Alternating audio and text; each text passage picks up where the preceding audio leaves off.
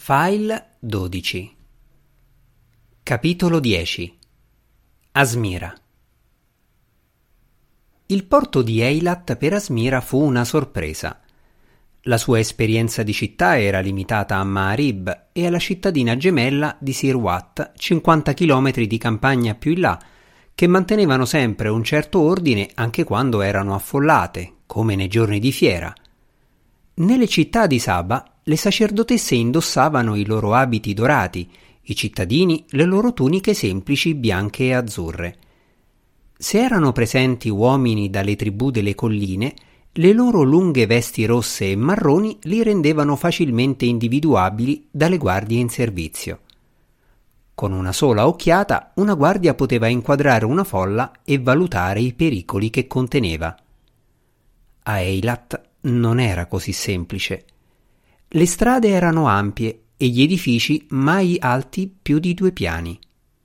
Per Asmira, abituata alle ombre fresche e placide delle torri di Saba, questo rendeva la città stranamente informe. Una massa calda e scomposta di basse pareti imbiancate di calcina che si fondeva in modo sconcertante con la marea infinita di persone affaccendate. Egiziani riccamente abbigliati procedevano con i loro amuleti luccicanti sul petto, seguiti da schiavi che portavano casse, bauli, folletti corrucciati rinchiusi in gabbie dondolanti. Uomini della terra di Punt, minuti e forti, con occhi luminosi e sacchi di resina sulle schiene, se ne andavano per la loro strada fra i banchi a cui i venditori di Kush offrivano scacciagin e incantaspiriti d'argento ai viaggiatori diffidenti. Babilonesi dagli occhi neri discutevano con uomini di pelle chiarissima a proposito di carri di cuoio e pellami dalle strane pezzature. Asmira scorse persino un gruppo di abitanti di Saba venuti a nord lungo l'estenuante via dell'incenso. In alto sui tetti, esseri silenziosi che portavano forme di gatti e uccelli osservavano l'attività nelle vie. Asmira, ancora ferma sulla porta della città, arricciò il naso disgustata dalla magia priva di regole dentro il regno del re mago. Comprò delle lenticchie speziate da un chiosco ricavato nelle mura della città, quindi si buttò nella folla. Fu subito circondata dal fluire turbinoso della calca che la inghiottì.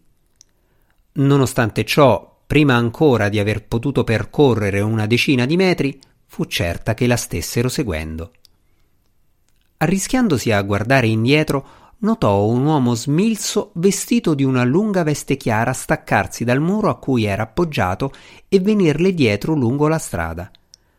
Poco più tardi, dopo due cambiamenti di direzione a caso, controllò di nuovo e lo trovò ancora lì che ciondolava e si guardava i piedi come rapito dalle nuvole di polvere che alzava a ognuno dei suoi passi disinvolti. Che fosse già un agente di Salomone? Sembrava improbabile. Asmira non aveva fatto nulla per attirare l'attenzione su di sé. Senza fretta attraversò la strada nel caldo abbacinato del giorno e si infilò sotto il telone di un venditore di pane. In piedi, nell'ombra calda sopra le gerle, inspirò il profumo delle pagnotte. Con la coda dell'occhio osservò qualcosa di chiaro muoversi tra i clienti al banco del pesce lì accanto. Tra le gerle di pane sedeva un vecchio rugoso che masticava senza denti il suo cat.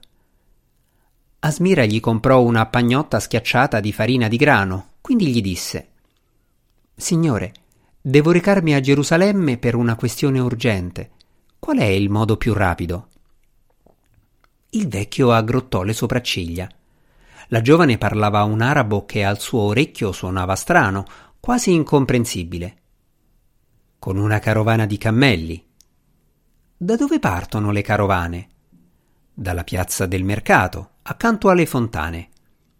Capisco. Dove si trova la piazza? L'uomo rifletté a lungo, tracciando lenti movimenti circolari con la mascella. Alla fine parlò. Accanto alle fontane. Asmira corrugò la fronte e sporse il labbro inferiore contrariata lanciò un'occhiata indietro verso il banco del pesce. Vengo dal sud. Non conosco la città. La carovana di cammelli è davvero il modo più veloce? Pensavo che magari un carro. Viaggi da sola? chiese il vecchio. Sì. Ah. Aprì la bocca tutta gengive ed emise una breve risata. Asmira lo fissò. Che c'è da ridere? Due spalle ossute si strinsero. Sei giovane e se l'ombra del tuo velo non nasconde sorprese sgradevoli, sei anche di bell'aspetto. E inoltre stai viaggiando da sola. Nella mia esperienza, le tue possibilità di lasciare Eilat sana e salva, per non dire poi di raggiungere Gerusalemme, sono esigue. Tuttavia, giacché hai ancora vita e denaro, tanto vale che lo spendi con generosità. La mia filosofia è questa. Perché non compri un'altra pagnotta? No, grazie. Stavamo parlando di come raggiungere Gerusalemme. Il vecchio la guardò come per valutarla. I mercanti di schiavi qui fanno buoni affari, rifletté ad alta voce. A volte rimpiango di non essermi dedicato a quel settore. Si leccò un dito, allungò una mano pelosa e aggiustò la disposizione dei pani in una gerla vicina. Modi per arrivare a Gerusalemme? Se fossi una maga potresti volarci su un tappeto. È più veloce che con i cammelli. Non sono una maga, disse Asmira. Sistemò la sacca di cuoio a tracolla. Il vecchio grugnì. È una fortuna, perché se volassi a Gerusalemme su un tappeto, lui ti vedrebbe per mezzo dell'anello e verrebbe ad acchiapparti un demone che ti porterebbe via per sottoporti a ogni sorta di orrori. Sicura che non ti interessi una ciambella? Asmira si schiarì la voce. Pensavo con un carro, magari. I carri sono per le regine, disse il venditore di pane. Rise spalancando la bocca come un baratro. E i maghi? Non sono né l'una né l'altra cosa, disse Asmira. Raccolse il suo pane e se ne andò. Un istante dopo, un uomo smilzo con indosso una lunga veste chiara scansò i clienti dal banco del pesce e scivolò fuori nella luce del giorno. Il mendicante stava battendo la sua zona fuori dal bazar fin dall'alba, quando la marea aveva portato nuove navi ai moli di Eilat. Come sempre, i mercanti avevano appese alle cintole pesanti borse di denaro, che il mendicante cercava di alleggerire in due modi complementari.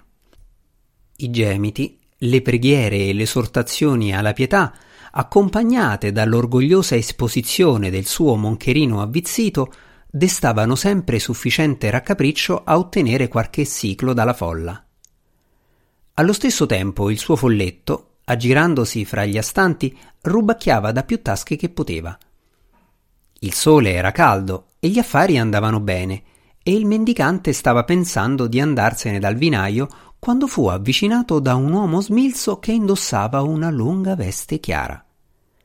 Il nuovo arrivato si fermò incespicando e si fissò i piedi. Ho trovato un uccellino, disse.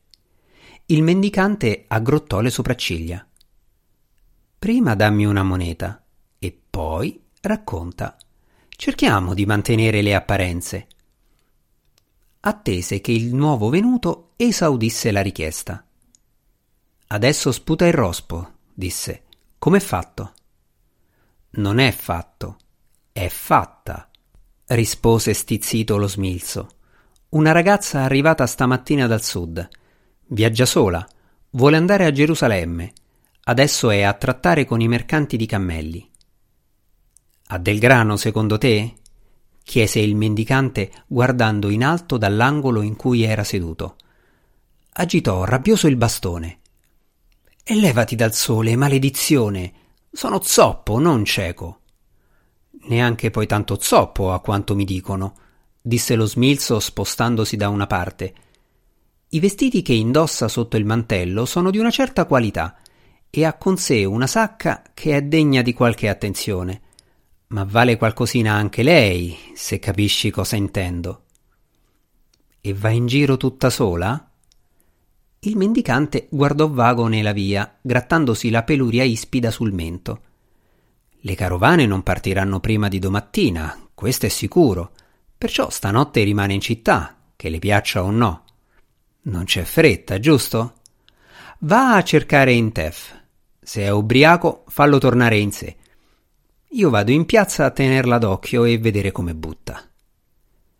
Il mendicante dondolò due volte avanti e indietro e, appoggiandosi al bastone, si alzò con una mossa improvvisamente agile. Adesso levati di torno, disse ruvido. Mi troverai in piazza, o se lei si sposta, ovunque sentirai il mio richiamo. Agitò il bastone e con una serie di passetti claudicanti si avviò giù per la strada. Molto dopo che era scomparso alla vista, si sentiva ancora la sua voce che invocava l'elemosina. Potrei anche venderti un cammello, ragazza, disse il mercante, ma sarebbe una pratica davvero inusuale. Mandami tuo padre o tuo fratello. Berrò del tè con loro e masticheremo cat e troveremo un giusto accordo tra uomini e gli dirò educatamente che cosa penso del fatto che ti lascino uscire non accompagnata. Qui le strade non sono rispettose delle giovani sole e loro dovrebbero saperlo. Era pomeriggio inoltrato e la luce, color pesca e arancio che filtrava dalla stoffa della tenda, si posava pigramente sul tappeto e sui cuscini e sul mercante che vi sedeva in mezzo. Al suo fianco giaceva una pila di tavolette di creta, alcune vecchie e già indurite, altre ancora fresche e solo parzialmente coperte di segni. Disposti con cura di fronte a lui c'erano uno stilo, una tavoletta, una tazza e una brocca di vino. Appeso sopra la sua testa penzolava dal tetto della tenda un gin guardiano che girava dolcemente sul suo asse al muoversi dell'aria. Asmira si voltò indietro a guardare l'entrata della tenda chiusa da un lembo. Nella piazza i commerci andavano affievolendosi. Passarono veloci una o due ombre. Nessuna delle due le era familiare, nessuno che ciondolasse a testa china guardandosi i piedi. Tuttavia, stava per calare la sera. Non sarebbe stato saggio rimanere in giro da sola ancora a lungo. In lontananza sentì un mendicante gridare il suo lamento. Invece dovrà concludere l'affare con me, gli disse. Il volto largo del mercante non cambiò espressione. Guardò in basso la tavoletta, la sua mano afferrò lo stilo. Sono occupato, ragazzina. Manda tuo padre. Asmira cercò di dominarsi, ricacciò giù la rabbia. Era il terzo incontro che prendeva quella piega e le ombre si andavano allungando. Le restavano dodici giorni prima dell'attacco a Marib e il viaggio in cammello fino a Gerusalemme ne avrebbe presi dieci. Signore, non ho problemi di denaro, deve solo farmi un prezzo. Il mercante strinse le labbra, dopo un momento posò lo stilo. Mostrami il denaro. Quanto ne serve?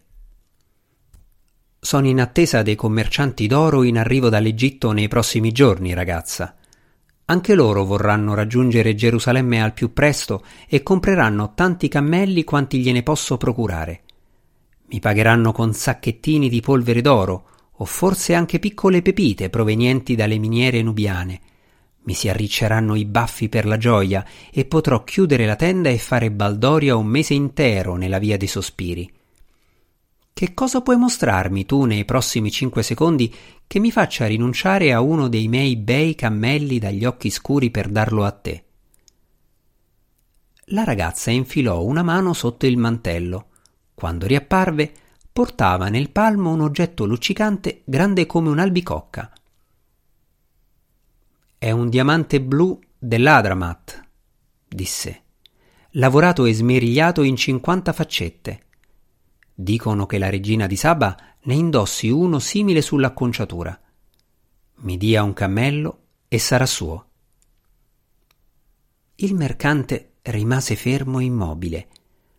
La luce pesca e arancio ondeggiò sulla superficie del suo volto. Guardò verso il lembo chiuso sull'entrata che attutiva i rumori del mercato. Passò veloce la lingua sulle labbra. Uno potrebbe chiedersi disse se hai altre di queste pietre. Asmira si spostò in modo da far schiudere il mantello. Posò le dita sul pugnale che portava appeso alla cintola. Ma per me, continuò il mercante con grande calore, un simile pagamento è più che adeguato. Possiamo senz'altro concludere. Asmira annuì. Ne sono lieta. Mi dia il mio cammello. Sta scendendo per la via delle spezie, riferì l'uomo smilzo. Ha lasciato la bestia nella piazza. Gliela stanno equipaggiando per domani. A quanto pare non ha badato a spese. Ha preso un baldacchino e tutto il resto. Deve avere bei soldi in quella borsa. Mentre parlava, giocherellava con una lunga striscia di stoffa ripassandola fra le dita. La via delle spezie è troppo affollata, disse il mendicante. Via dell'inchiostro? Può andare. Quattro di noi dovrebbero bastare. Quello che Asmira aveva detto al venditore di pane era vero, non era una maga, il che però non voleva dire che fosse del tutto digiuna di magia. Un giorno, quando aveva nove anni, la guardia madre più anziana l'aveva vista mentre si esercitava in cortile e le aveva detto Vieni con me, Asmira andarono in una stanza tranquilla sopra la sala degli allenamenti, dove Asmira non era mai stata. Dentro c'erano tavoli e armadi di legno di cedro antico, con gli sportelli chiusi che rivelavano pile di rotoli di papiro, tavolette di argilla e cocci di vasellame coperti di segni. Al centro del pavimento erano disegnati due cerchi, ognuno contenente una stella a cinque punte. Asmira corrugò la fronte e si tolse una ciocca di capelli dalla faccia.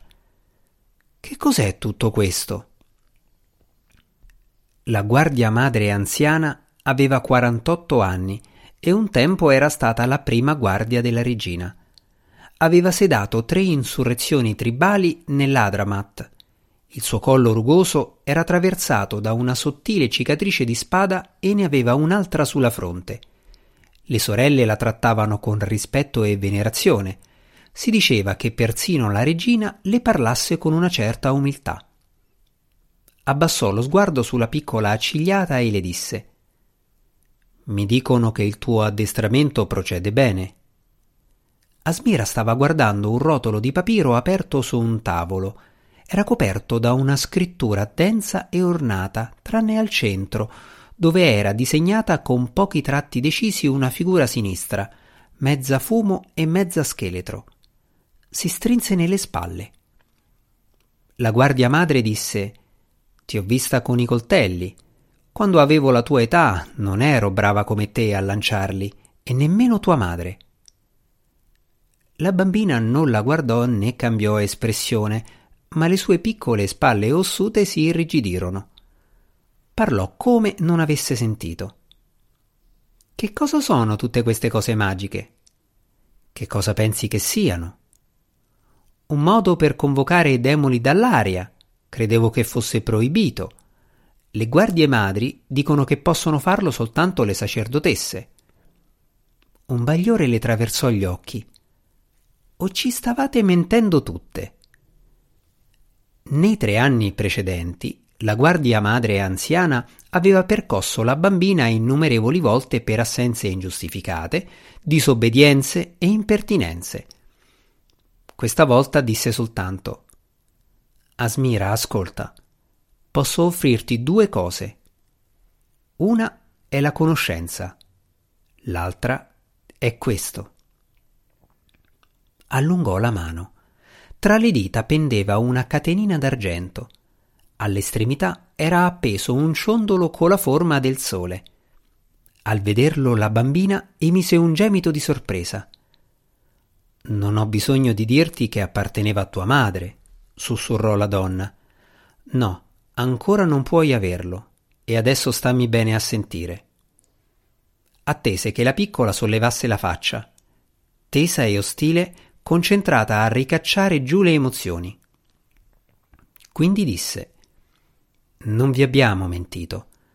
A Saba la magia è proibita a chiunque tranne alle sacerdotesse del Tempio. Solo loro possono convocare demoni nei modi consueti, ed è giusto che sia così. I demoni sono esseri malefici e insidiosi, un pericolo per chiunque. Pensa a quanto sono volubili le tribù delle colline. Se ogni capo potesse evocare un gin ogni volta che litiga con un clan vicino, ci sarebbero una dozzina di guerre l'anno e morirebbe metà della popolazione. Nelle mani delle sacerdotesse, invece, i gin possono essere impiegati per scopi migliori. Come credi che sia stata costruita la cisterna di Maharib o persino le mura della città? Ogni anno i demoni aiutano a riparare le torri e dragano i canali. Questo lo so, disse Asmira. Lavorano al servizio della regina, proprio come gli uomini che devono faticare nei campi. La guardia madre anziana ridacchiò. Proprio così. I gin, in effetti, sono piuttosto simili ai nostri uomini, purché stai attenta a trattarli in modo inflessibile e non lasciargli un centimetro di spazio per logorarti. Presentano molti aspetti utili. Ma torniamo al punto. La magia è utile anche a noi guardie e per una buona ragione. Il nostro dovere, la nostra stessa ragion d'essere è proteggere la regina. Per lo più facciamo affidamento sulla nostra destrezza fisica, ma a volte questa da sola non basta se un demone attaccasse la nostra sovrana, una lama d'argento lo sistemerebbe, tagliò corto la bambina. A volte, ma non sempre. A una guardia servono anche altre difese. Ci sono certe parole magiche, Asmira, certe formule e incantesimi che possono sconfiggere temporaneamente i poteri di un demone di minore entità. La guardia madre anziana sollevò la catenina facendo oscillare lentamente il ciondolo a forma di sole, che catturò un raggio di luce. Gli spiriti odiano l'argento, hai detto bene, e oggetti magici come questo rafforzano le formule pronunciate. Posso insegnarti un po' di queste cose se vuoi, ma per farlo dovremmo convocare dei demoni su cui esercitarci fece un gesto intorno a indicare la stanza disordinata. Abbiamo alcune dispense speciali che ci consentono di imparare qui tali tecniche. Io non ho paura dei demoni, disse la bambina. Asmira, convocare spiriti è pericoloso e noi non siamo maghe. Impariamo solo incantesimi di base per poter mettere alla prova le nostre protezioni se agiamo in modo affrettato o sventato, il prezzo da pagare sarà tremendo. Le guardie di rango inferiore non devono sapere niente di queste tecniche e nemmeno tu devi sentirti forzata ad apprenderle. Se vuoi, puoi uscire da questa stanza e non farvi mai più ritorno. La bambina stava osservando il piccolo sole che girava sul proprio asse. I bagliori le colpivano gli occhi come fuoco. Mia madre le conosceva? Sì. Asmira allungò la mano. Allora insegnami, voglio impararle. Tornando verso la locanda dove avrebbe trascorso la notte, Asmira scrutava fra gli edifici scuri la distesa brillante delle stelle. Mentre guardava, una luce rigò il cielo, sfolgorò brevemente e si spense. Una stella cadente? o uno dei demoni di Salomone che andava a diffondere terrore in qualche altro paese. Strinse i denti e conficcò le unghie nei palmi delle mani. Ci sarebbero voluti ancora dieci giorni prima di arrivare a Gerusalemme, sempre che la carovana non venisse rallentata da una tempesta di sabbia. Dieci giorni! E in dodici giorni Salomone avrebbe girato l'anello riversando su Saba la devastazione. Chiuse gli occhi e fece un respiro profondo. Inspirazione ed espirazione, come le avevano insegnato a fare quando le emozioni minacciavano di prendere il sopravvento. L'esercizio funzionò e Asmira sentì tornare la calma. Quando riaprì gli occhi, davanti a lei c'era un uomo fermo in mezzo alla strada. Teneva in una mano una lunga striscia di stoffa. Asmira si fermò a guardarlo. Buona, disse l'uomo. Niente storie. Quando le sorrise, scoprì denti molto bianchi. Asmira sentì dei passi pesanti dietro di sé sulla via. Lanciando un'occhiata alle spalle, vide altri tre uomini che si avvicinavano di corsa. Uno di loro era zoppo, con una gruccia stretta sotto il braccio. Vide le corde, il sacco già pronto, i coltelli infilati nelle fasce intorno alla vita, il luccichio umido negli occhi e nelle bocche sorridenti. Sulla spalla dello zoppo era accucciato un piccolo spiritello nero che protendeva i luridi artigli gialli. La mano di Asmira accorse alla cintola. Sta buona, ripeté l'uomo con la striscia di stoffa, o ti farai del male. Avanzò di un altro passo, poi emise un sospiro e cadde all'indietro. La luce delle stelle brillò sulla lama del pugnale che spuntava al centro del suo occhio. Prima che avesse il tempo di cadere a terra, Asmira si era già voltata, si era abbassata a schivare una mano che voleva afferrarla e aveva sfilato il pugnale dalla fascia in vita dell'uomo più vicino dietro di lei. Evitando con un passo laterale l'assalto maldestro del terzo, che cercava di infilarle un cappio intorno alla testa, uccise entrambi gli uomini con colpi rapidi e si voltò ad affrontare il quarto. Lo zoppo si fermò a qualche metro di distanza con la faccia allentata per la sorpresa. Poi emise un lungo ringhio e schioccò le dita. Lo spiritello sbatté le ali e si avventò su Asmira con un grido. Lei attese che le fosse vicino, quindi toccò la catenina d'argento e pronunciò una formula di protezione. Lo spiritello esplose in una palla di fiamme che si avvitò su se stessa e andò a schiantarsi contro un muro in una cascata di scintille rabbiose. Prima che le fiammelle si dissolvessero, lo zoppo era già scappato in fondo alla strada, ticchettando disperatamente sul selciato. Asmira lasciò cadere a terra il coltello sporco, si voltò e tornò alla sua sacca, si chinò, sciolse la stringa ed estrasse un secondo pugnale d'argento. Presolo tra le dita, si girò indietro verso il fondo della via. Il mendicante era ormai lontano, correva a testa bassa con le vesti svolazzanti, saltellando e ballonzolando, aiutato da ampie bracciate con il bastone.